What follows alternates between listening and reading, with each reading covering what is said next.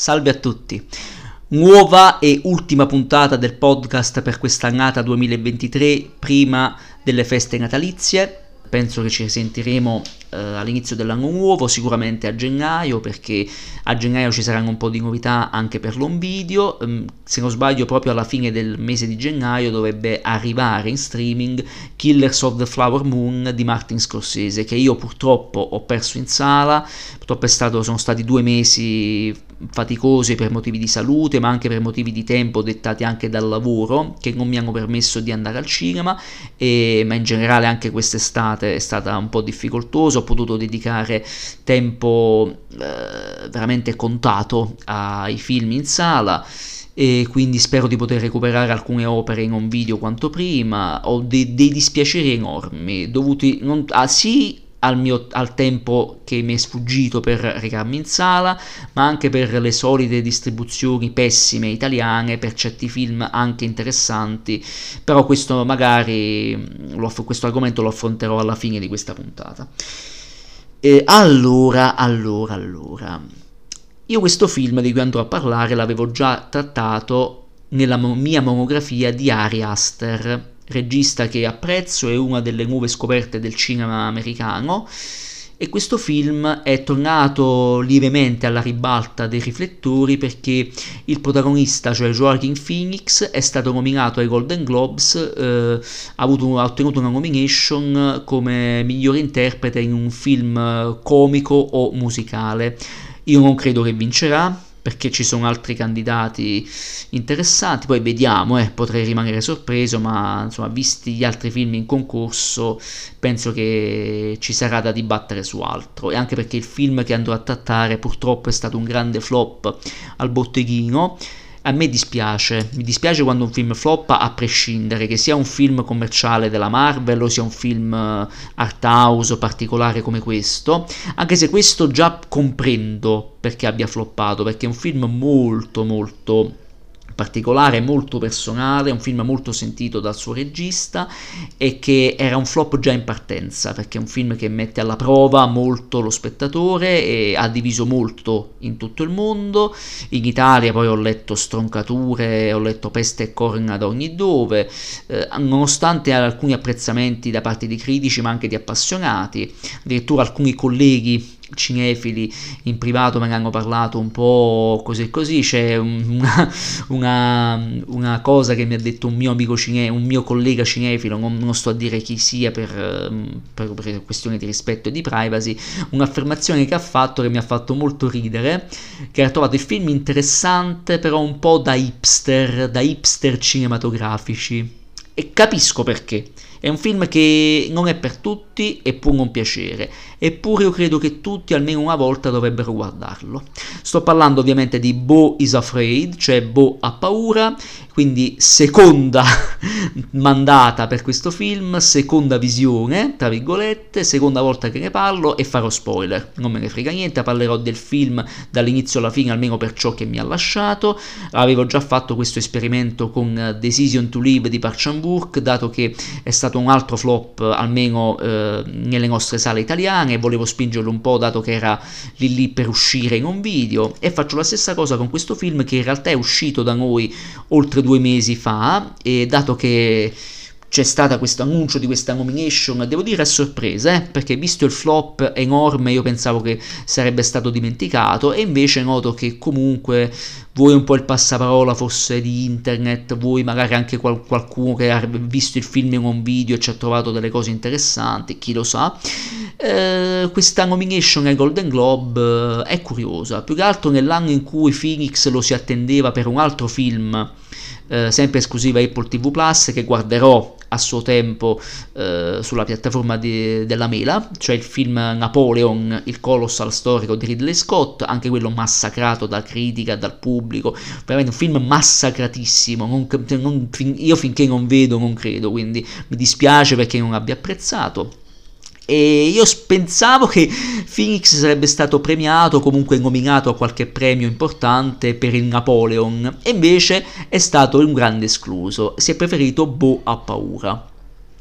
E beh, allora parliamo a questo punto, parliamo, andiamo a fondo, cerchiamo di capire come mai il film ha floppato, come mai ha diviso così tanto, come mai sono volate anche critiche del tipo Ari Aster, pagati un terapista e non romperci le scatole coi tuoi film di cacca gente che ha scritto questo, anzi lo sto anche edulcorando parolacce che ho letto su internet, ma ne ho lette tante, ne ho lette tante, e c'è, se c'è una cosa che io non sopporto è l'offesa gratuita a un regista, a un artista, ma non solo a un regista in, nel, senso, nel senso dell'artista supremo che è a capo di un film, ma anche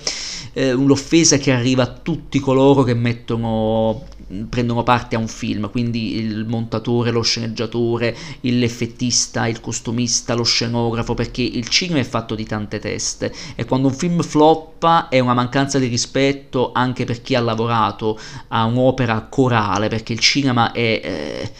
l'opera corale per eccellenza, secondo me, insieme ad altre forme d'arte, ma il cinema più di tutte, essendo che richiede un esborso economico non indifferente, quando un film floppa, ripeto, che sia un film commerciale, un film blu, brutto, un film bello, un film eh, d'autore, come si intende, eh, mattore cecoslovacco con sottotitoli in tedesco, è un dispiacere che poi anche, anche questa affermazione ormai al 2000, nel 2024 fa un po' ridere perché pensare che il cinema d'autore sia per quattro persone in croce fa veramente ridere. Bisognerebbe di discutere, ridiscutere della distribuzione dei film anche post sala ma anche eh, pre e durante sala, tanti film anche di un certo impatto non arrivano in un certo numero di sale, quindi non arrivano al grande pubblico, che siano film anche commerciali o film mh, pensati per un pubblico piccolo è sempre un dispiacere. Ci sono tanti esempi, poi in Italia, poi quest'ultimo anno, ma in realtà da, negli ultimi anni a prescindere ci sono state tante, tante perle, tanti bei film che sono davvero passati in sordina e che sono stati recuperati grazie al passaparola di internet, ma anche grazie alle piattaforme streaming, perché purtroppo ormai anche le videoteche ormai diciamo che sono morte. La videoteca del presente e del futuro è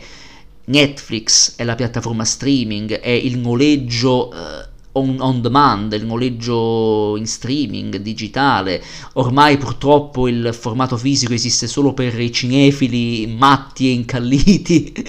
come me, ma come altri, come molti altri, e quindi è una cosa molto che sta diventando molto molto di nicchia. Ormai le videoteche chiudono, stanno chiudendo sempre più, è un dispiacere enorme, ma... È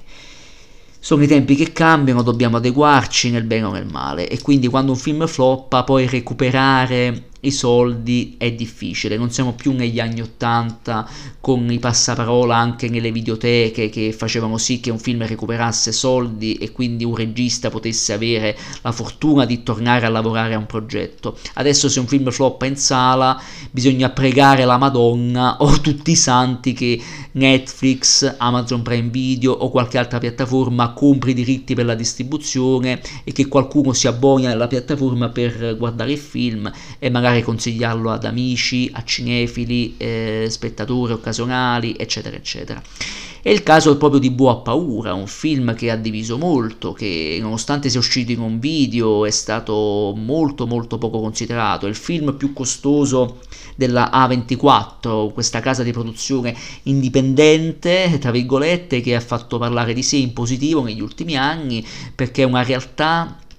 piccola ma grande che ha fatto riscoprire una certa voglia di eh, nuovo cinema, una new wave cinematografica di genere e non. Abbiamo visto piccoli film costati poco, che hanno comunque avuto buon, buon successo ai botteghini, che hanno lanciato carriere interessanti, Ari Aster, ma anche Robert Eggers con The Witch, capolavoro assoluto di film, ma anche altri registi che sono venuti fuori dalla scuderia della A24, ma anche film pensati per il grande pubblico che hanno avuto anche grande riscontro al botteghino e anche agli Oscar. Pensiamo al caso Everything Everywhere All at Once, 25 milioni di dollari di budget, ha incassato 100 milioni in tutto il mondo, 7 premi Oscar vinti, più altri premi minori comunque, o, o non eh, in curriculum e grazie anche agli Oscar è stata rilanciata la carriera dell'attrice Michelle Yeoh che ormai sessantenne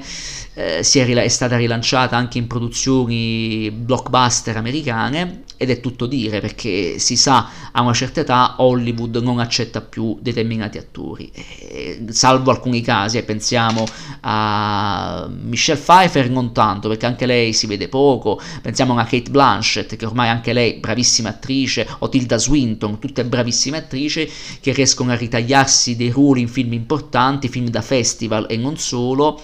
però bisogna stare molto attenti perché il cinema è molto bello ma sa essere anche una gran puttana, passatemi il termine, basta un attimo che ci si brucia le carriere, questo vale per uh, tutti, tutti i campi artistici, dall'attore allo scenografo al regista.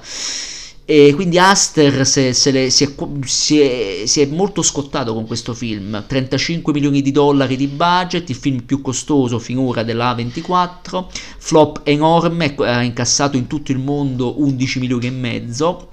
Aster si è detto molto scontento di questa cosa, nonostante orgogliosamente reputi Boa Paura il suo film più caro, e capisco perché capisco assolutamente perché, però per fortuna Aster è anche produttore, quindi si sta rifacendo in un certo senso, è uscito un altro film de- di questa casa di produzione, cioè Dream Scenario, con protagonista Nicolas Cage, che anche lui penso farà parlare di sé ai Golden Globe o comunque ad altre premiazioni, prodotto dalla A24 e prodotto in parte anche da Ari Aster, quindi secondo me Aster avrà modo di tornare eh, a far parlare di sé anche in, nel senso buono a livello commerciale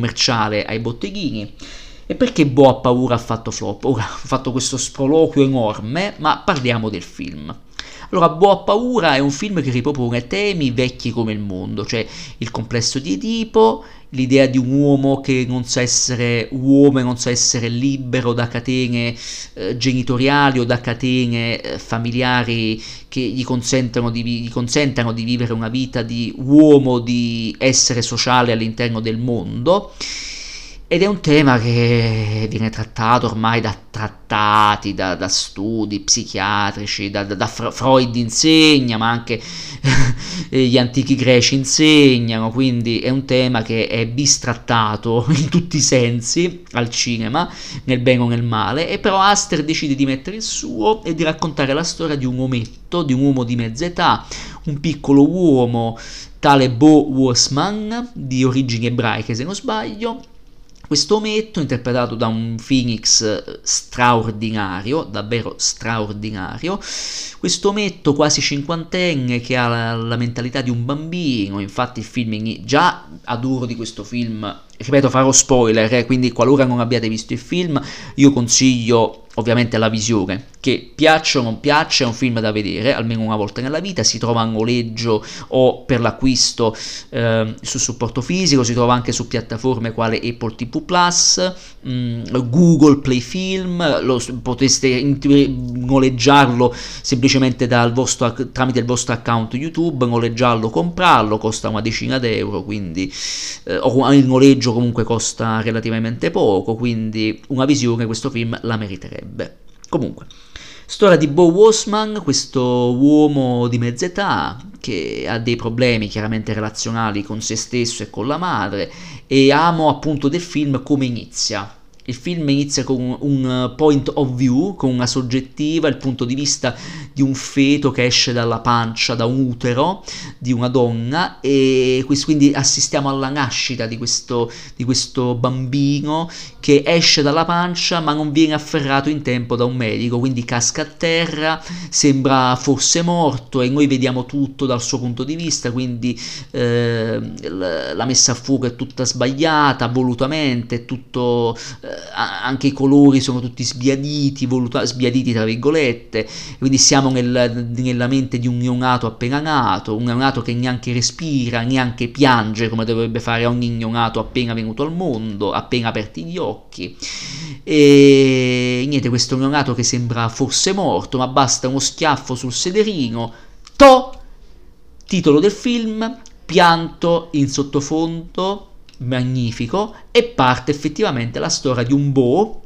ormai di mezza età, con Joaquin Phoenix che entra in questo studio di questo suo psicoterapeuta cicciotto eh, dall'aria molto simpatica però anche un po' stronza e poi avrà un ruolo fondamentale eh, verso il finale ci arrivo, ci arrivo più avanti. Va da questo psichiatra da come parla si intende che è quasi un bambino comunque un personaggio con problemi mentali gravi dovuti a un rapporto materno malato e lo si evince a parte dal come parla Phoenix e ricordo che il film l'ho visto in lingua originale quando lavoravo a Roma come insegnante e fu un'esperienza straordinaria. Vedere Phoenix recitare in originale è stato veramente bello. Rivisto il film poi doppiato secondo me i doppiatori hanno fatto un buon lavoro perché per quanto secondo me qualcosina si perda, ma comunque non è una critica verso i doppiatori, mi rendo conto che oggi doppiare un film o comunque un prodotto audiovisivo in Italia sia diventato difficile per doppiatori giovani quanto per professionisti. Ricordiamoci che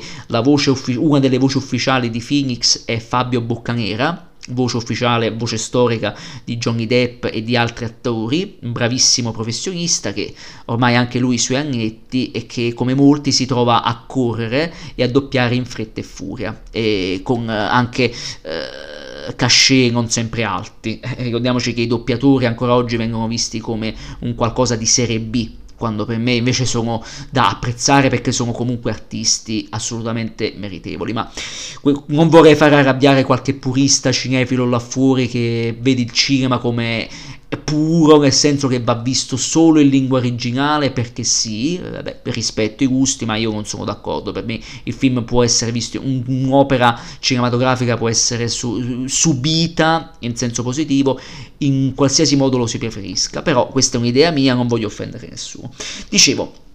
Uh, Bo Wasman, quindi uh, Joaquin Phoenix, bravissimo, che entra in questo studio, parla in modo uh, sottomesso, quasi sottovoce, quasi come se si vergognasse a stare al mondo e dice delle cose assurde del tipo ha paura che bevendo il colluttore possa venire un tumore. Sono quelle, quelle cose che, di, co, gr- grottesche, involontariamente comiche che direbbe un bambino e qui le dice un adulto quasi cinquantenne dai capelli bianchi, tra l'altro ottimo il trucco perché Phoenix eh, che già ha i suoi agnetti perché va per i 50 per 50 anni e invecchiato ancora di più con questa testa quasi pelata, con questi capelli bianchi, è incredibile. Tra l'altro eh, Phoenix ha accettato il ruolo in quanto si è molto rivisto in, que- in questo protagonista eh, spaventatissimo, perché lui stesso soffre di attacchi di panico e si- voci dicono che sia svenuto durante una scena, durante una ripresa, talmente che era entrato nella parte, o che addirittura per settimane stessa, st- la stessa ansia che provava e che regalava al suo personaggio gli provocava forti sudate alle ascelle, quindi bah. Phoenix è un po' strano, però lo si ama anche per questo. E quindi questo personaggio che parla con il terapeuta, il terapeuta che lo ascolta ma sembra un po' assente, cerca anche di metterlo quasi in un certo senso sulla retta via o comunque metterlo alla prova, che alla fine si va a parare sempre sulla mamma sul rapporto con la mamma, lo si evince neanche dalle, dalle, parole, cioè lui che parla quasi del niente, poi arriva una telefonata, ovviamente lui non risponde allo smartphone su un tavolino, non risponde perché è in terapia e arriva il messaggino della chiamata senza risposta della mamma e già lui come osserva il telefono è magnifico, osserva il telefono una via di mezzo tra l'inorridito, l'arrabbiato e lo spaventato, comunque il sottomesso. E mi piace come Aster abbia paragonato questo film a una sua visione, una sua versione del, del Signore degli Anelli, perché in effetti l'occhio onnipresente alla Sauron c'è, e in questo caso è l'occhio onnipresente della madre, ma ci arriviamo con calma. Quindi lui guarda, osserva il, tele, il, monitor dello smartphone, è spaventato all'idea che la madre gli stia addosso anche a distanza, anche quando è in terapia, anche quando in un momento così intimo della sua persona, perché lui, lui va in terapia perché cerca di star bene. Il medico con una frase lo mette alla prova, gli dice senti ma tu ora andrai a trovare tua madre perché eh, ricorre un, l'anniversario della morte del padre che a quanto pare è morto dopo aver concepito lui, dopo aver fatto all'amore con la madre ed è morto su di, lui, su di lei, dopo un amplesso per un soffio al cuore. E anche questa cosa è interessante, l'idea di quest'uomo di mezza età che non ha mai avuto un rapporto con una donna, non ha mai avuto un amore, o forse lo ha avuto ma non ha potuto eh, espletarlo anche a livello fisico non ha potuto viverlo, scusate, a livello fisico e quindi questo, bam- questo bambino intrappolato in un corpo adulto, oppure questo adulto che non riesce a venire fuori in un corpo logoro, in un corpo deteriorato di, eh, di un personaggio sottomesso e sommesso. E quindi il terapeuta che con una frase gli dice: Senti, ma non è che vorresti vederla morta tua madre? Ovviamente lui inorridito e spaventato dice no, certo che no, ma si già si intravede più dallo sguardo o da come gli parla il terapeuta e da come lui accusa il colpo senza, senza controbattere, senza te niente, che fosse sotto sotto questo terapeuta ha ragione. Questo, questo desiderio di morte è onnipresente dentro di lui perché queste catene materne ci sono e ci saranno fino alla fine. Comunque, per non andare troppo oltre, eh, il terapeuta gli affida, gli prescrive su una ricetta un farmaco per combattere l'ansia, un farmaco da prendere sempre con acqua, sempre. Questo è fondamentale. E poi entra in scena la messa in scena di un Aster ispiratissimo che con tanti soldi ha carta bianca e ha la libertà di fare quello che vuole e quindi piani sequenza magnifici con macchina che si muove su carrello e fa con queste riprese eh, di profilo lateralmente a Phoenix riprende eh, il profilo di lui ma anche il profilo di una città eh, qualsiasi, una metropoli qualsiasi statunitense che e sembra quasi un microcosmo ed è molto bravo Astra anche coadiuvato dalle ottime musiche di eh, Bobby Krilik che il nome d'arte è di Haxan Clock e anche l'ottima fotografia di Paweł Pogotelsky l'ho, l'ho pronunciato male scusate. Comunque questa fotografia meravigliosa che ha questi colori caldi ma al contempo molto freddi che sembrano quasi voler mascherare o voler gettare una pezza sull'oscurità del, nel, nella quale vive il protagonista e quindi assistiamo a questa cittadina, lui che cammina per queste strade eh, piene di persone, persone che sembrano eh, far parte di un mondo romeriano, sembrano degli zombie però conscienti, un mondo orribile nel quale tutti non hanno umanità, addirittura c'è un personaggio che eh, da sopra, da, dal tetto di un grattacielo minaccia di suicidarsi e nessuno che vada a fermarlo, ma anzi c'è un, un ragazzino che ride e lo filma col cellulare mentre boh giustamente come un bambino innocente si chiede ma cosa sta accadendo, però in quanto impotente e vigliacco sottolineate questa parola, vigliacco, lui è un vigliacco e lo sarà fino alla fine, ci arriveremo, in quanto vigliacco non reagisce, anzi quando rientra a casa di sera corre come un, come un pazzo eh, per chiudersi eh, il portone principale di questo condominio schifoso che cade a pezzi perché in questa strada enorme, in questa, questo luogo nel quale abita, in questa zona di questa città, c'è il delirio totale e qui si nota il lato grottesco del film. Il film è una commedia che sbanda nel dramma, che sbanda nella tragedia greca, che sbanda nel, in echi da Franz Kafka fino all'horror nella parte finale, anche se il film è più un horror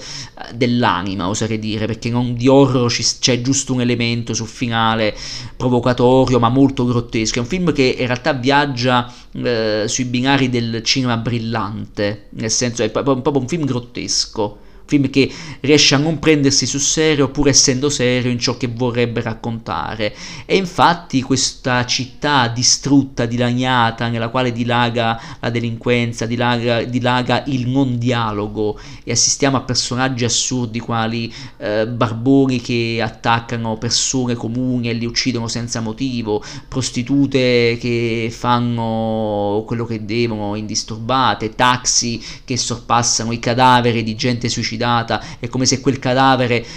è come se non ci fosse e tutti li evitano, addirittura c'è un balordo che gira nudo con un coltello e ammazza gente ridendosela, un altro magni- un personaggio strano con degli occhi quasi da vampiro, eh, neri come la pece, con la, con la faccia eh, pelata e tatuata, insegue il nostro Bo come se fosse un maniaco o un violentatore.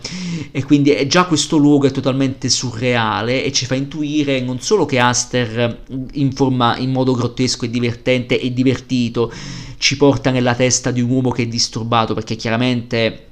è, un'esasperazione di una mente deviata quale quella di Bo Wasman, però è anche un'esasperazione grottesca di quella che è tutta l'America adesso, in questi ultimi anni di violenza atroce che abbiamo visto nelle strade, anche violenza eh, assurda, insensata. E quindi tutto è portato all'estremo, tutto è portato all'esagerazione perché Aster vuole provocare, vuole mettere alla prova la pazienza dello spettatore, vuole giocare con lui. E lo si nota anche dalle scritte che vediamo sui muri dell'ingresso di casa Wasman, queste scritte eh, fatte col pennarello, con lo spray, tutte bestemmie del tipo a morte il papa, sparati una dose, questa roba, è la, è la provocazione che può essere sterile quanto in realtà ficcante e a modo suo intelligente per descrivere un mondo decaduto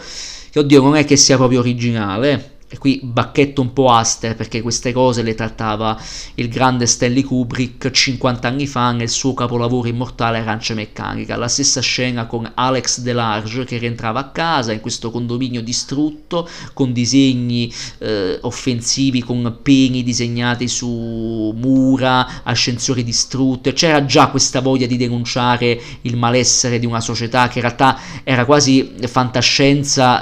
perché stava per arrivare e oggi è più che mai attuale. E Aster dipinge questa cosa, lo fa con, con spirito divertente e divertito, anche le porte dell'ascensore che si aprono a metà ehm, con queste scossette elettriche ti fanno intendere in che razza di posto malfamato viva questo quest'uomo. E non ci si capaci di come mai questo uomo di mezz'età non riesca a reagire, cioè oltre che scappare per rientrare a casa non, non, si, non si capisca come mai non cerchi una reazione non cerchi magari di parlare con la madre che si scoprirà nel film essere in realtà una magnate della medicina, una donna molto ricca. E quindi com'è possibile questo contrasto tra una madre potente e un figlio impotente? Eh, in realtà il figlio è impotente perché la relazione affettiva tra madre e figlio è mancata totalmente. E quindi questo signore di mezza età cammina per questa casa, tra l'altro anche spoglia, quindi ottime anche le scenografie per restituire un senso di malessere di questo personaggio che cammina in questa casetta logora, sporca, proprio quasi al limite del proletariato o della disperazione totale. E quindi questo ometto che cammina nella sua casa, cucina un pasto al microonde, guarda la tv svogliatamente, compra una statuina raffigurante una Madonna che tiene in braccio il bambino, simbolo di un amore materno castrato e mancato e sia a causa della perdita della figura paterna come punto di riferimento e guida, ma anche a causa di questo rapporto logorato con la madre. E noi non ne sappiamo niente, lo percepiamo già che qualcosa non vada, eppure eh, già lo, perce- lo, percepiamo e lo constateremo con l'avanzare dei minuti, perché poi subito il nostro Bo va a letto e di notte viene disturbato da un vicino che gli infila sotto la porta dei bigliettini di carta e questo vicino che chiede gentilmente di abbassare la musica, ma lui non sta ascoltando musica, quindi ti lascia intendere che in questo condominio, comunque in questa zona proletaria della città siano tutti fuori di testa o forse siamo nella mente deviata di Bo in quanto spaventato, in quanto bimbo, in quanto ometto ha paura di avere a che fare col mondo, di relazionarsi col mondo ed ecco che preferisce rinchiudersi dietro quattro mura anche mentale, quindi una gabbia mentale in tutti i sensi, piuttosto che affrontare il mondo ed ecco che tutti al di fuori di casa gli sembrano dei mostri o dei matti ed ecco che subito il giorno dopo, dopo una nottataccia passata con un vicino molesto che lo molesta mentalmente con la musica a palla. E il nostro povero Bo che si alza di colpo nel pomeriggio e dovrebbe partire, dovrebbe pre- perdere l'aereo, ma lo perde perché e qui è divertentissima la scena. Ecco, tu, tu, ecco, il primo atto, il primo atto di Bo ha paura è molto divertente molto divertente per quanto metta comunque una certa angoscia, che viene però stemperata da un'ironia molto nera, un sorrisi molto a denti stretti che però fanno molto bene, è un tipo di cinema anche provocatorio che non si vede tutti i giorni e che io gradisco, perché ogni tanto ben venga una provocazione ragionata che un cinemino pensato per tutti ma che non lascia niente, col massimo rispetto per il cinema stesso e per gli spettatori. Comunque dicevo, Insomma, Bo si alza di colpo, perde l'aereo perché lascia la valigia e i suoi oggetti personali sul, sull'ingresso di casa, rientra un attimo dentro per prendere una cosa, esce, fum, bagagli rubati. Nessuno, nessuno, ne sa niente, nessuno gli può dire niente perché non parla con nessuno e si ritrova a chiamare casa per eh, chiedere madre, alla madre cosa deve fare. Quindi un adulto che non sa cosa, ogni volta chiede a tutti cosa posso fare, cosa pensi che potrei fare. È appunto l'impotenza che dicevo prima, un adulto che non sa fare l'adulto perché è fuori da un contesto, è fuori contesto e la, la madre tra l'altro lo bacchetta. La madre non è che gli dice, ah ti hanno rubato i bagagli, vabbè cerchiamo un qualche, ti pago io il biglietto, prendi un altro aereo, eh, vieni domani, perché tanto la madre è ricca, che gliene frega. Invece no, lo bacchetta, lo fa sentire in colpa, eh, non con cattiveria, ma con astuzia, con l'astuzia eh, di chi è in cattiva fede e di chi vuole controllare,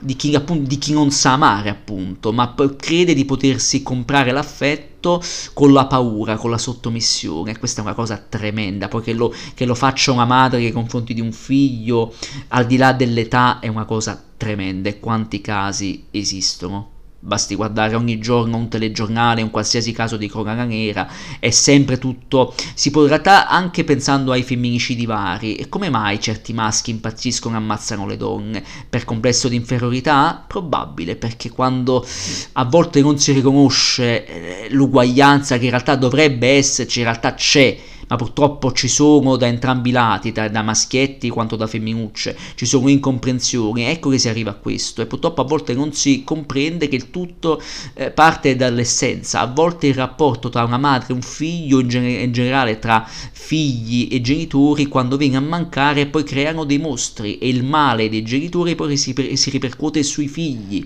Saranno luoghi comuni, sarà retorica spicciola, ma signori miei, se abbiamo un Filippo Turetta che ammazza una Giulia Cicchettin o altri uomini o addirittura donne che ammazzano persone perché non sanno amare, non sanno dare amore, non sanno eh, rispettare il prossimo e pensano di potersi comprare un posto nel mondo anche con la violenza o con la sopraffazione, significa che o non hanno ascoltato la buona educazione dei genitori o è mancato il dialogo, che è la, è la base fondamentale di un rapporto costruttivo e amorevole tra padri, madri e figli. E quindi il nostro Bo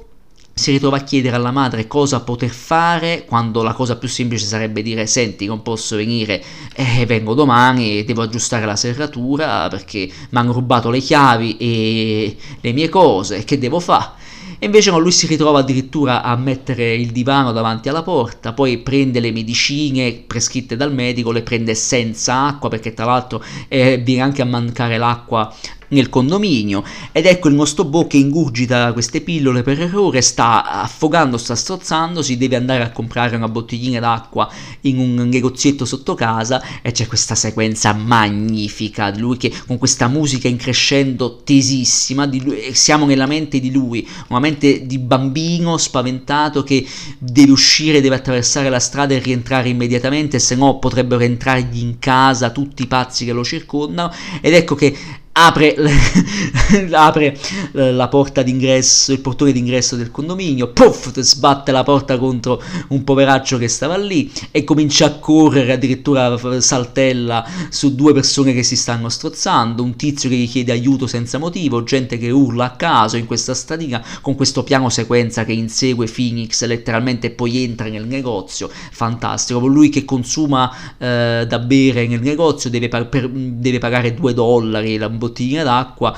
carte, la carta di credito tra l'altro non gli funziona, è costretto a pagare con uh, i soldi liquidi e non ne ha, e per dire c'è la scena fantastica, il commesso dice se non mi dai 20 centesimi chiamo la polizia, a un certo punto per 10 centesimi, per 5 centesimi lui scappa fuori, il negoziante chiamo la polizia, cioè lì e c'è proprio da ridere, cioè lui che scappa perché vede tutte queste persone, tutto, ma saranno tipo centinaia di persone, tutte strambe, tutte fu- drogate, tutti fuori di testa che entrano nel condominio e dovevano infilarsi proprio a casa sua.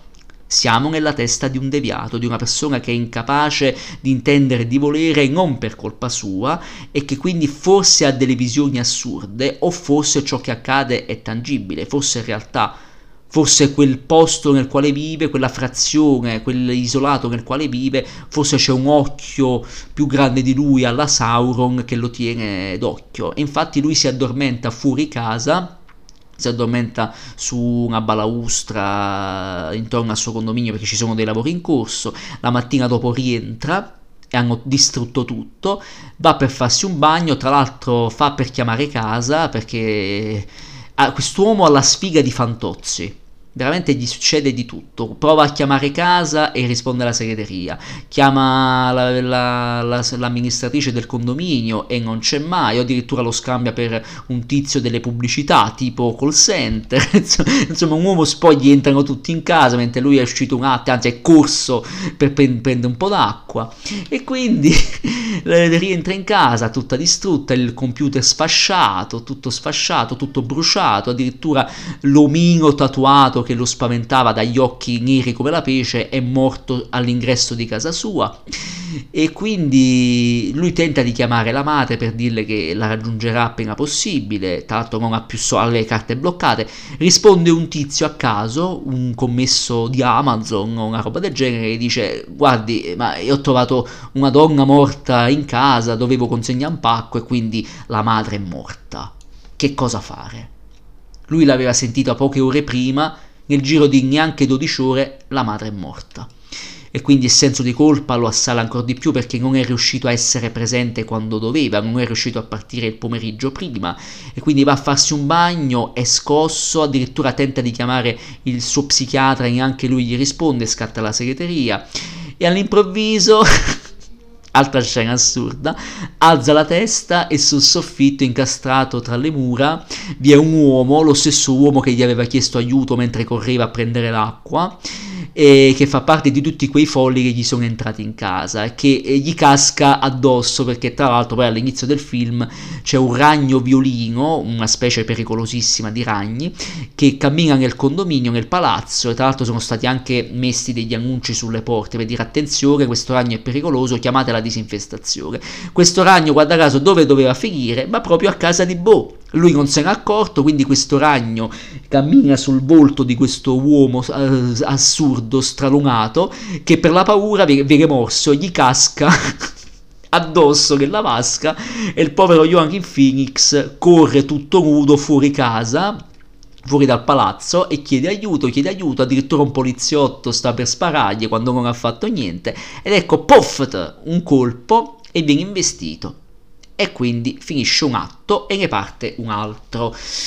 E qui eh, i collegamenti all'Odissea ci sono tutti, perché il viaggio che il nostro protagonista dovrà compiere per tornare dalla madre o comunque per assistere al suo funerale ricordano molto i viaggi assurdi di Ulisse. Lui viene trattenuto da questa signora, questa donna che la investe con eh, il suo furgoncino e tra l'altro lui nel frattempo mentre era svenuto dalla, dal colpo viene anche accoltellato da, dal pazzo Gudo che ammazza gente a caso. Insomma viene investito da, da una coppia composta da due da marito e moglie Grace e Roger, interpretati da Amy Ryan e Nathan Lane, bravissimi tutti e due, e viene ospitato come fosse un bambino, appunto, come se, ecco, è come se in questi due personaggi rivedesse i genitori amorevoli che non ha mai avuto. Viene curato, impigiamato, eh, come un bambino, e qui ci ho visto un po' eh, i rimandi all'Odisseo e alla dea Calipso chi ha studiato mitologia greca ricorderà la dea Calipso che trattenne con sé Ulisse per sette anni per, proponendogli in cambio per il suo amore la vita eterna e Ulisse ha sempre rifiutato. Quindi c'è questo collegamento a questa famiglia che è la nuova Calipso raffigurata, trasfigurata uh, in questi due personaggi, in, questa, in, questa, in questi uh, ometti molto gentili ma forse in apparenza.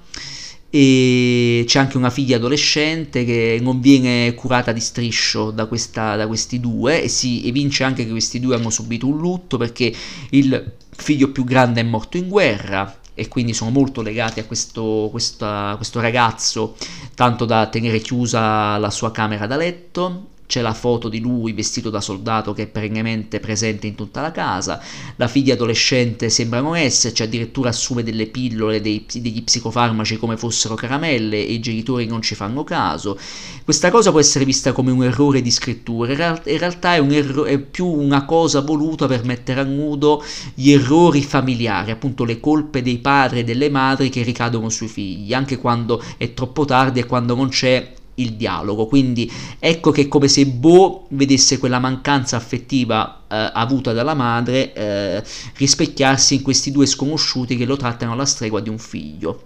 E quindi lui si trova eh, in questa casa, chiama l'avvocato della madre, anche qui cosa dovrei fare, cosa dovrei fare come un bambino, cioè la cosa che dovrebbe fare è dire mi sono fa- ho avuto un incidente e appena starò meglio cercherò, oppure cercherò di farmi accompagnare e di venire al funerale di mia madre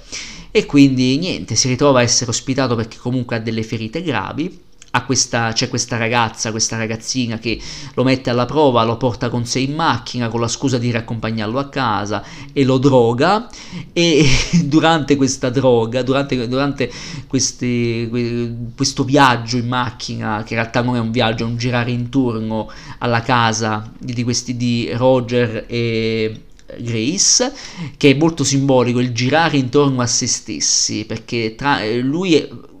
compie un altro viaggio sotto sostanze stupefacenti e rivede la sua infanzia, rivede lui quando era bambino, lui quando era ragazzino e andava in vacanza con la madre e qui la fotografia di Pavel Pavel Pogoseschi diventa molto più accesa, molto più calda, nonostante ciò che mette in scena sia total, totale surrealismo ed ermetismo. E vediamo questa Mona Wossman più giovane più bella, più attraente con questo figlio che dorme nel letto matrimoniale con lei, quindi c'è questo rapporto che sembra in apparenza amorevole, ma in realtà c'è del distaccamento. Lei parla con lui, ma gli dà le spalle, dormono insieme, consumano insieme il pranzo, ma in realtà sono molto distaccati, nonostante lei cerchi a modo suo di eh, dargli amore, ma lo fa nei modi sbagliati. Addirittura lui conosce Elaine, che sarà l'amore della sua vita che rincontrerà anche da adulto, ci arriviamo dopo, questa bambina della quale si innamorerà e che verrà allontanata da lui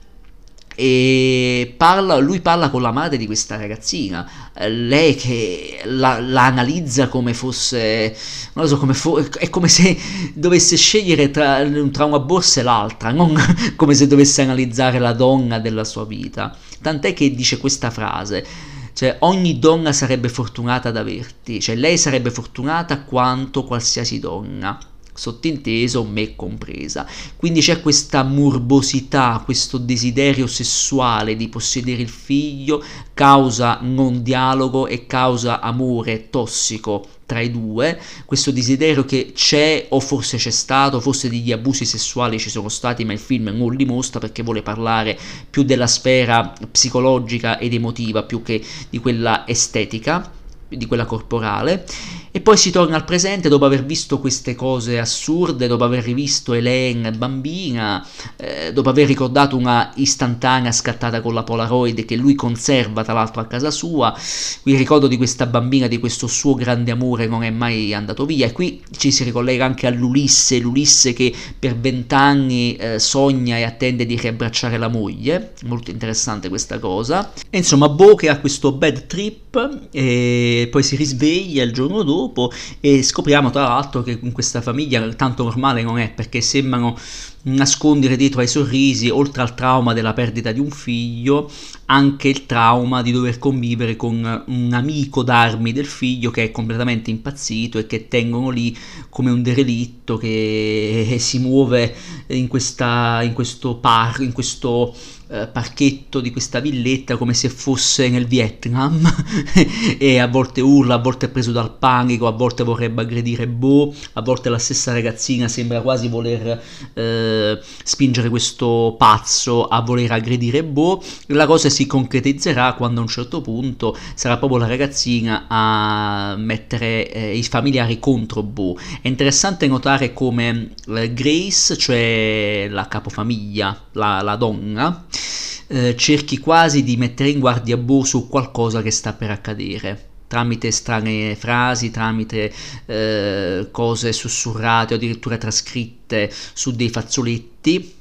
Addirittura a un certo punto gli confessa che c'è una telecamera che lo osserva una telecamera in casa che lo osserva e quindi ecco un occhio di Sauron che lo tiene d'occhio, non sarà mica l'occhio della madre che lo tiene d'occhio e insomma questa cosa si farà concretezza andando avanti perché nel frattempo c'è da sistemare il rapporto con questa ragazzina, con la figlia di loro, che giustamente finalmente gli rinfaccia il fatto del chi sei te, perché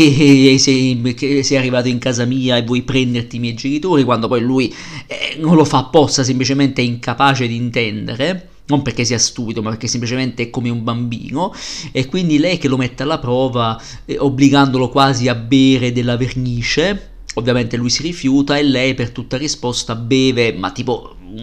un secchio enorme di vernice, ovviamente muore sul colpo. Entra Grace, che un attimo prima era tanto amorevole, addirittura aveva provato a avvertire Bo di, di qualche minaccia, in un attimo, stronzo, che gli hai fatto? Cioè subito lo aggredisce, e quindi anche qui è interessante Aster come nel suo modo di essere grottesco e anche molto teso, quasi horror, riesca a eh, sfondare il genere, a inserire più genere all'interno di un film eh, e a mostrare le debolezze e le fragilità dell'americano medio, della famiglia, della middle class americana per mettere a nudo le mostruosità umane di essa. E quindi questa donna che in un attimo afferra Bo, vorrebbe ammazzarlo, lui che scappa spaventatissimo e lei che gli, sca- gli, gli manda contro il tizio, cioè il, l'amico d'armi del figlio morto, dice fallo a pezzi! E questo, questo qui che si rasa i capelli a zero come fosse un combattente del Vietnam e lo insegue nel bosco e quindi Bo si sposta nel bosco e qui parte un terzo atto. Il film è diviso in quattro, pa- in quattro atti, non nei tre atti classici, ma in, in, tra virgolette in quattro atti perché sono quattro momenti particolari delle disavventure di Bo. E tra l'altro ogni volta che lui si trova in nuove avventure eh, ha bisogno di cascare perché il suo cervello troppo fragile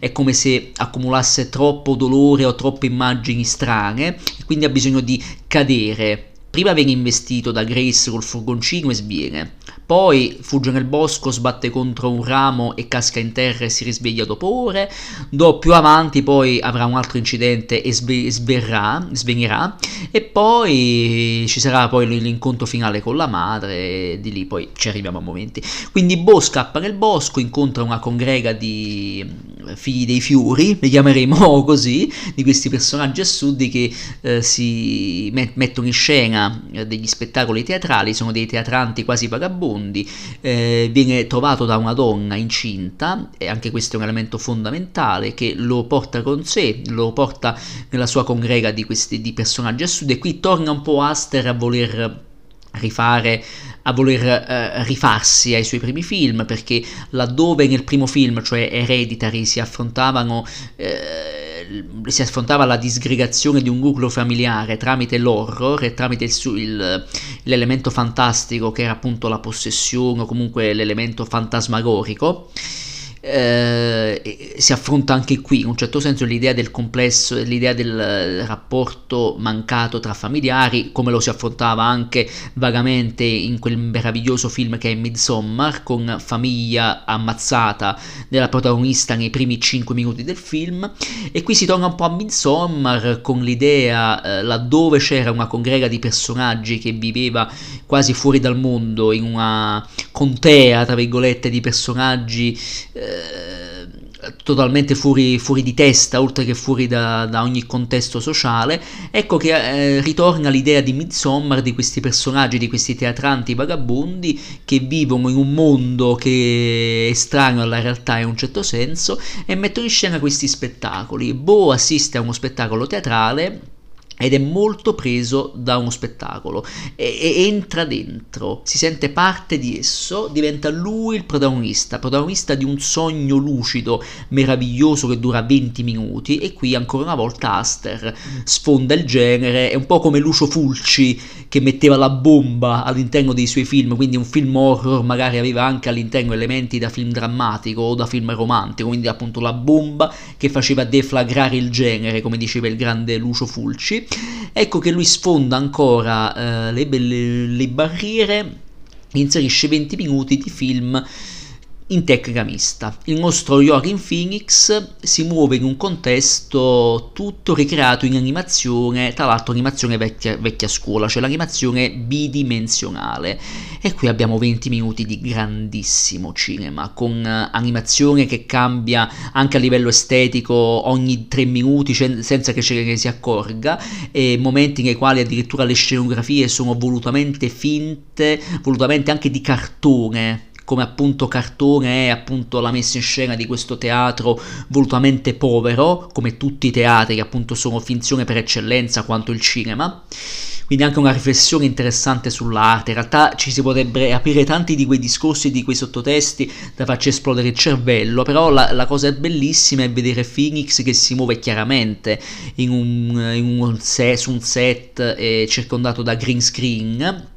però è interessante come questo, questo vuoto venga colmato, venga riempito da una pienezza estetica incredibile, perché questi inserti in animazione con personaggi anche dal vero, cioè attori che vengono eh, anche eh, ritruccati in post produzione con l'effetto del rotoscopio, che era una vecchia tecnica d'animazione basata sul eh, ricalcare movimenti di attori filmati dal vero e che poi venivano tramutati in personaggi disegnati eh, appunto nella, nel cinema d'animazione stesso, una tecnica molto vecchia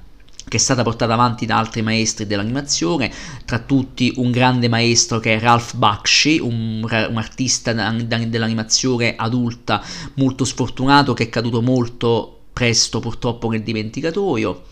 eh, ma anche altri artisti. Io ci ho visto anche molta animazione europea, tra l'altro appunto la, il reparto animato è stato curato da due artisti eh, dell'est Europa e quei 20 minuti sono fantastici perché in realtà Bo muovendosi in un mondo di finzione fatto di casetti triste, fatto di una donna che finalmente può fargli da moglie, può dargli dei figli, lui che si perde e deve ritrovare eh, i figli e diventa vecchio, invecchia, come, inve- come è muta, come muta anche l'atmosfera che diventa sempre più lugubre, sempre più surreale, surrealista e sempre più anche spaventosa per quanto questa tecnica, questa tecnica mista, questa animazione eh, sia molto bella ma non fanciullesca, tutt'altro. Ci ho visto echi anche dell'animazione europea, su tutti l'animazione di un, grande, un altro grande artista, un, una giovane promessa che è Tom Moore dall'Irlanda, bravissimo, e quindi questi inserti di animazione che sembrano a volte anche immagini ferme e montate con, come fossero dei frame montati uno dietro l'altro, è molto interessante e, e poi l'esplosione appunto di surrealismo che rimanda proprio al cinema eh, di un Fellini, di un Alejandro Jodorowsky, eh, ma di un David Lynch volendo, cioè addirittura un Michel Gondry, un altro regista che ha fatto del surrealismo e dello sperimentalismo la sua cifra stilistica e quindi c'è tanto, c'è, ma anche un Charlie Kaufman, sceneggiatore bravissimo che ha scritto film importantissimi. Ho citato Michel Gondry apposta perché uno dei film più importanti del XXI secolo è Eternal Sunshine of the Spotless Mind, uscito da noi con l'orribile titolo Se mi lasci ti cancello, e lì c'era la firma del grande Charlie Kaufman che ha scritto quel film meraviglioso con due ottimi Jim Carrey e Kate Winslet che vinse giustamente meritatamente un premio Oscar. E Kaufman che poi è stato anche regista di film sperimentali non per tutti penso a Sto pensando di finirla qui film interessante ma che io non amo particolarmente, per quanto ne riconosca una certa importanza, una, una certa forza, ma anche film d'animazione stop motion totalmente nichilisti quali Anomalisa, altro pezzo da 90, bellissimo, ma ha scritto anche film sempre grotteschi e surreali quali Essere John Malkovich o Il lato di orchidee con un, un altrettanto strepitoso Nicolas Cage,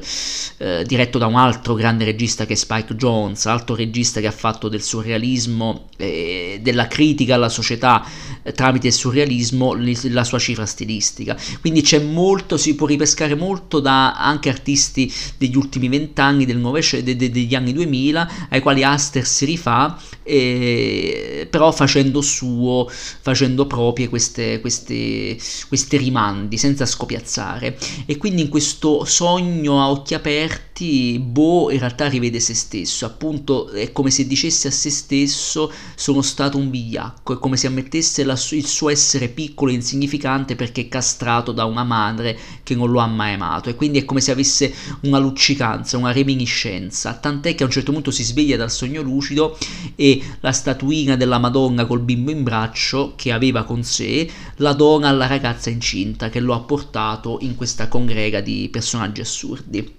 ma a un certo punto arriva eh, l'uomo, l'amico d'armi della, di Grace e Company che arriva col suo fucile, ammazza tutti, eh, spara a tutti, addirittura in un momento c'è un uomo, uno sconosciuto che avvicina Bo, potrebbe essere il su- suo padre, il padre che la madre eh, gli, ha fa- gli ha sempre fatto credere fosse morto dopo averlo concepito, forse anche quella era un'ennesima dimostrazione di non affetto dalla madre, quindi una balla per tenerlo uh, segregato mentalmente come un bambino. Ma ecco che questo ometto, questo uomo appena arrivato, come in una bellissima favola, come in una fiaba meravigliosa, il tutto si trasforma in un orrore perché il tutto viene dilagato nel sangue, questo pazzo, questo sol- ex soldato impazzito spara a tutti, Bo sviene e risveglia al mattino tutte, è tutto sparito, tutto il dolore alle spalle e riesce finalmente a farsi dare un passaggio e finalmente a raggiungere la villa della madre e qui si manca un'ora dalla fine del film. Io sto parlando anche troppo, ma in realtà ci sarebbe tanto da dire soprattutto su quest'ultima parte perché in quest'ultima in in questo quarto atto tra virgolette in questa quarta parte va, vanno a chiudersi tutti i cerchi perché lui arriva in casa, il funerale, il funerale si è già tenuto, e lui è arrivato tardi praticamente, sono già andati tutti via e lui nota queste, cioè noi spettatori notiamo queste fotografie e scopriamo come mai il rapporto tra madre e figlio si sia deteriora- deteriorato. Uh, lui da bambino, da ragazzino, era sempre stato sfruttato come uh, simbolo per uh, i manifesti della casa farmaceutica della madre. Tra l'altro, i medicinali che Bo prende all'inizio del film hanno la sigla MW, MW, cioè il, no, il, lacro, il il, il, simbolo del nome e del cognome della madre, cioè Mona Wossman, MW, Mona Wossman. Quindi i riferimenti al Signore degli Anelli, a Sauron, non erano tanto campati in aria, anzi perché si eh, evince che in realtà i farmaci fanno parte della, della, casa farmaceutica della madre, probabilmente anche il posto nel quale Bo vive è tenuto sotto controllo dalla madre, magari quei personaggi folli che vivono intorno a Bo potevano essere frutto della sua mente quanto magari attori, tra virgolette, pagati, un po' alla The Truman Show per citare un altro film col grande Jim Carrey, pagati per tenere d'occhio il, bamb- il bambino, il suo bambino e tenerlo appunto incatenato come un, ometto incapace. E poi tra l'altro c'è una gigantografia del volto della madre eh, formato da tante piccole fotografie di tanti impiegati. Uno di questi è Roger, cioè il marito di Grace, la donna che ha investito e poi accudito Bo. Quindi Può darsi che Grace, faccia, Grace, e Roger facciano parte di questo piano distopico per tenere sotto controllo il figlio e, tu, e ciò spiegherebbe anche il perché di una telecamera nella loro casa per spiare Bo. Chissà, ma probabilmente sì. Ma in questo punto chiedere una logica al film è fantascienza. Il film vive di surrealismo e vive di ermetismo, vuole giocare con lo spettatore, vuole porre delle domande allo spettatore, vuole che siamo noi a sforzarci con il nostro cervellino a darci delle risposte. Forse non troveremo mai risposta a niente e odieremmo il film, ma a Aster va bene così.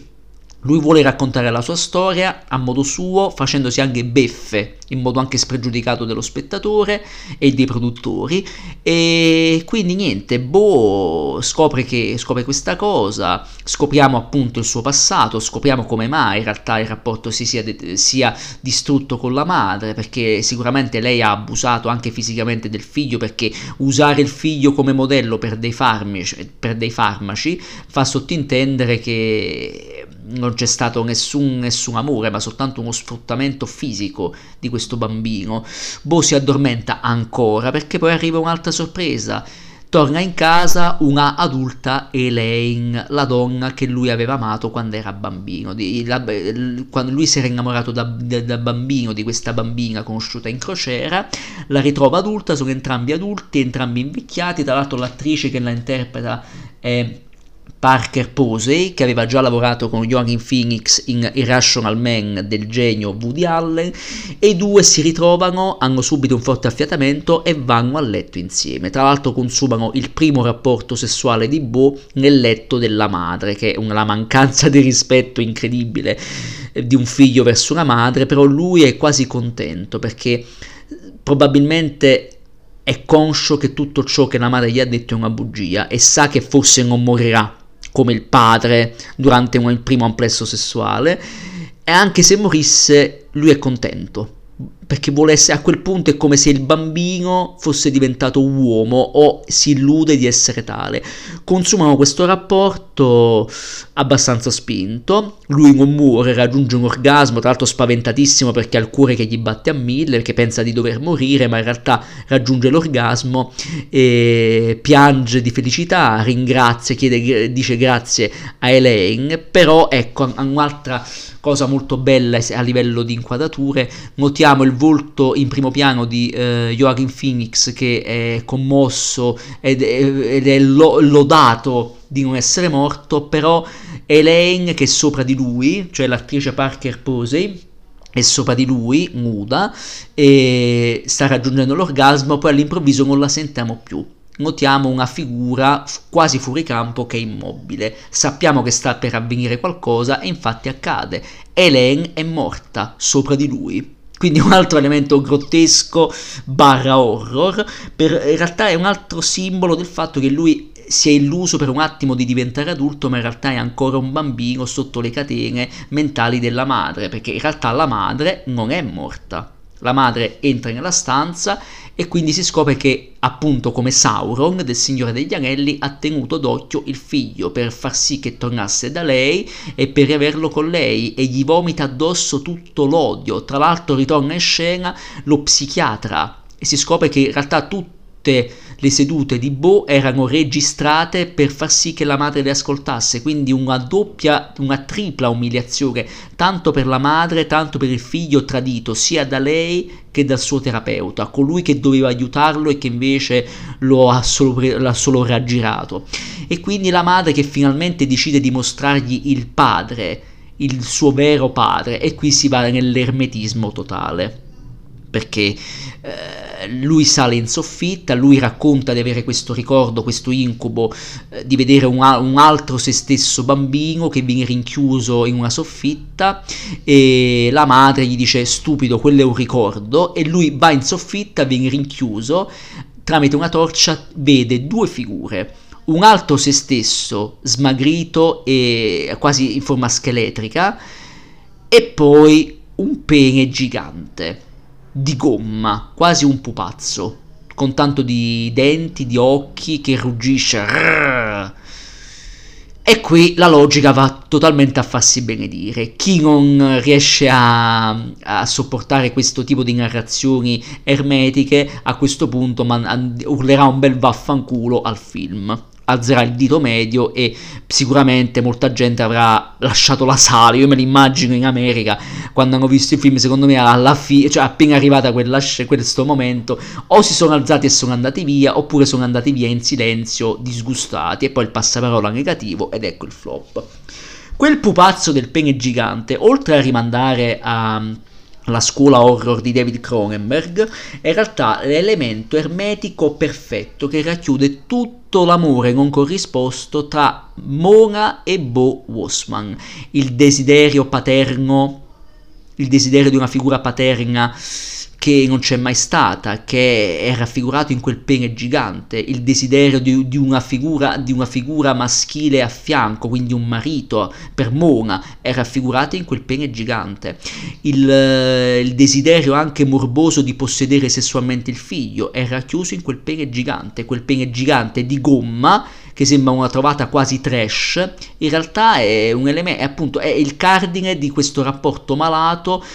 anaffettivo tra due persone che non si sono mai dette la verità, non si sono mai dichiarate amore o odio. E infatti Bo scende giù spaventatissimo, la madre gli urla conto di odiarlo, a quel punto lui non ne può più e la strozza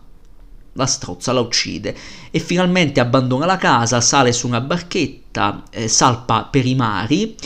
e a un certo punto un ennesimo cambio di scena. Ci troviamo a un certo punto in una sorta di grande arena con tanta gente come se fossimo una, in una grande arena dell'antica Grecia o dell'antica Roma, con tanta gente seduta su questi soppalchi e appunto abbiamo due palchi, da una parte c'è la difesa di Bo e da un altro palco c'è l'avvocato della madre con la madre ancora viva, quindi qui siamo in, nel surrealismo e nell'irrealtà totale, l'avvocato di, della madre che rinfaccia tramite un maxi schermo che appare sulla scena, rinfaccia a Bo le sue eh, mancanze di figlio, cosa sbagliato come figlio. È come se fosse la madre morta che dall'aldilà stesse rinfacciando al figlio le sue mancanze o come se volesse avere ragione nel dire che lei è stata anche troppo per lui e non accettare che in realtà non c'è mai stata per lui non è mai stata una vera madre affettiva per lui. E forse ci rendiamo conto tramite queste immagini che scorrono con un bo bambino che scappa dalla madre, la madre che lo insegue in un centro commerciale, lui che non si fa vedere, addirittura lui quindicenne che fa entrare degli amichetti della scuola nel bagno della madre che le rubano della biancheria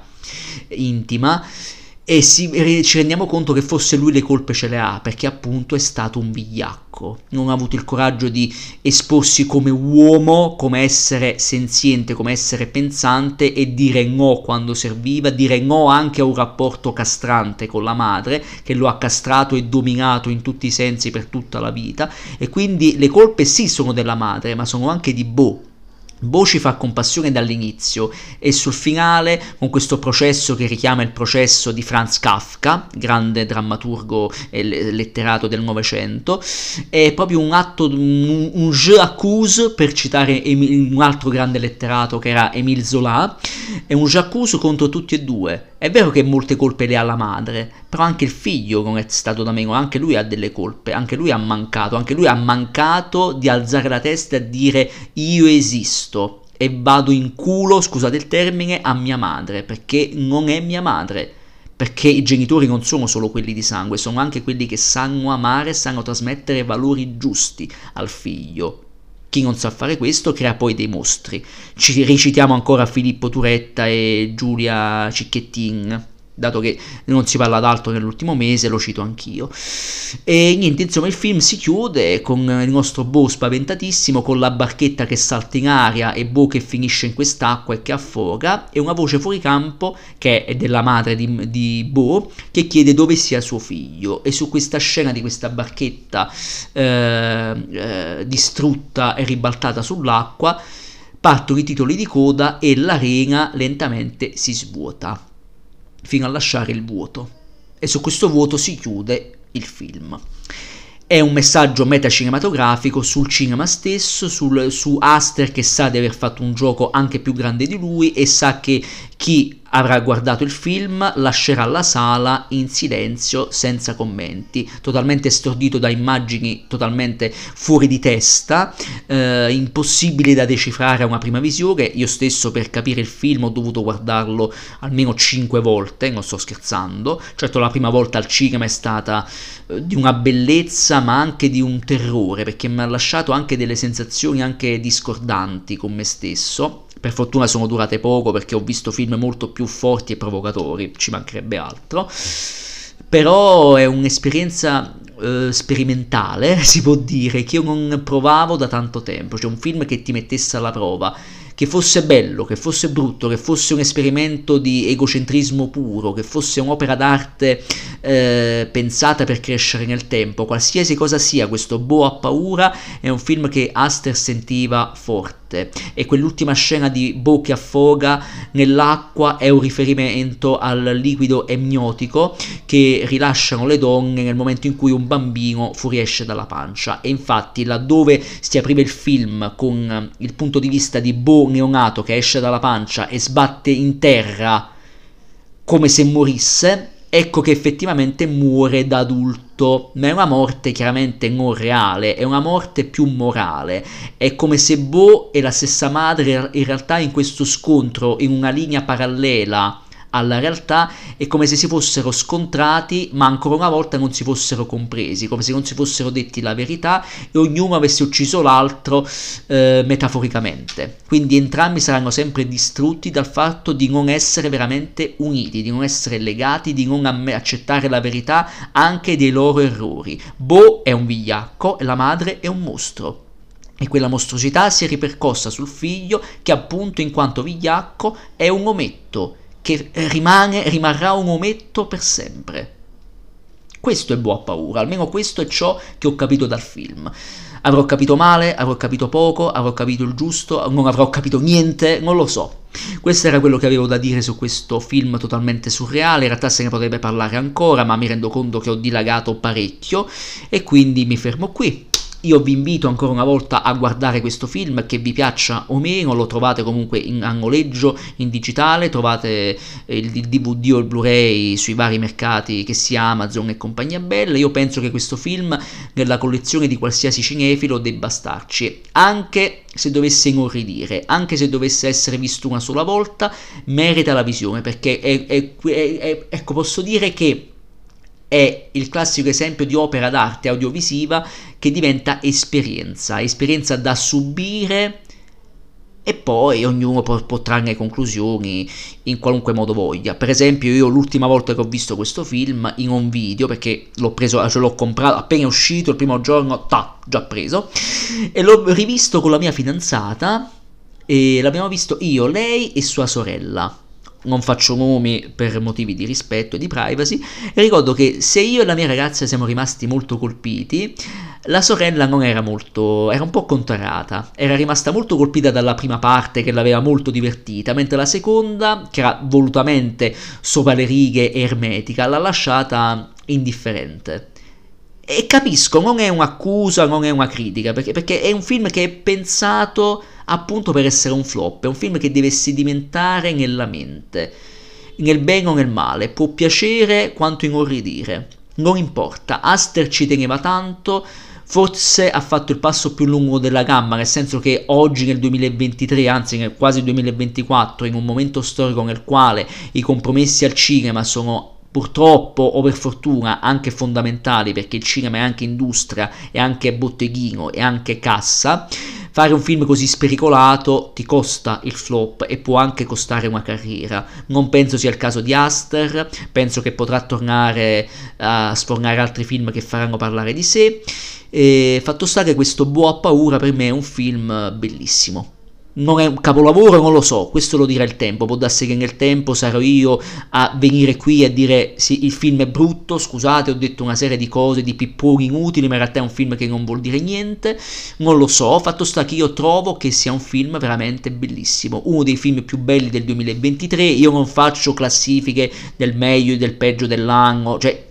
Vorrei farle ma non ho voglia, sinceramente le lascio fare ad altri colleghi, cinefili e non, ma in un'ipotetica top del 2023 al cinema metterei ai primi posti Boa Paura, perché io non provavo esperienze così forti e così anche impattanti e così anche eh, stordenti da tanti anni. Non sto scherzando, quindi io non posso che lodare questo pazzo, quale Ari Aster che ci ha provato, pur fallendo a livello di incassi ma non a livello artistico. Gloria e vita a Ari Aster, gloria e vita alla A24 che ha rischiato, pur floppando ma ha rischiato con questo film, e gloria e vita a Bo ha paura. Questo è tutto, io vi abbraccio, vi auguro buon Natale, buone feste natalizie, buon anno nuovo in anticipo e spero che possiate passarlo in compagnia del buon cinema, del buon cibo, dei familiari e di tutto ciò che volete. Ultima cosa e poi chiudo, eh, sto facendo una bella scorpacciata di film di Brian De Palma, anzi lo sto riscorpacciando perché De Palma lo adoro, sto rivedo, vedo e rivedo ogni tanto i suoi film,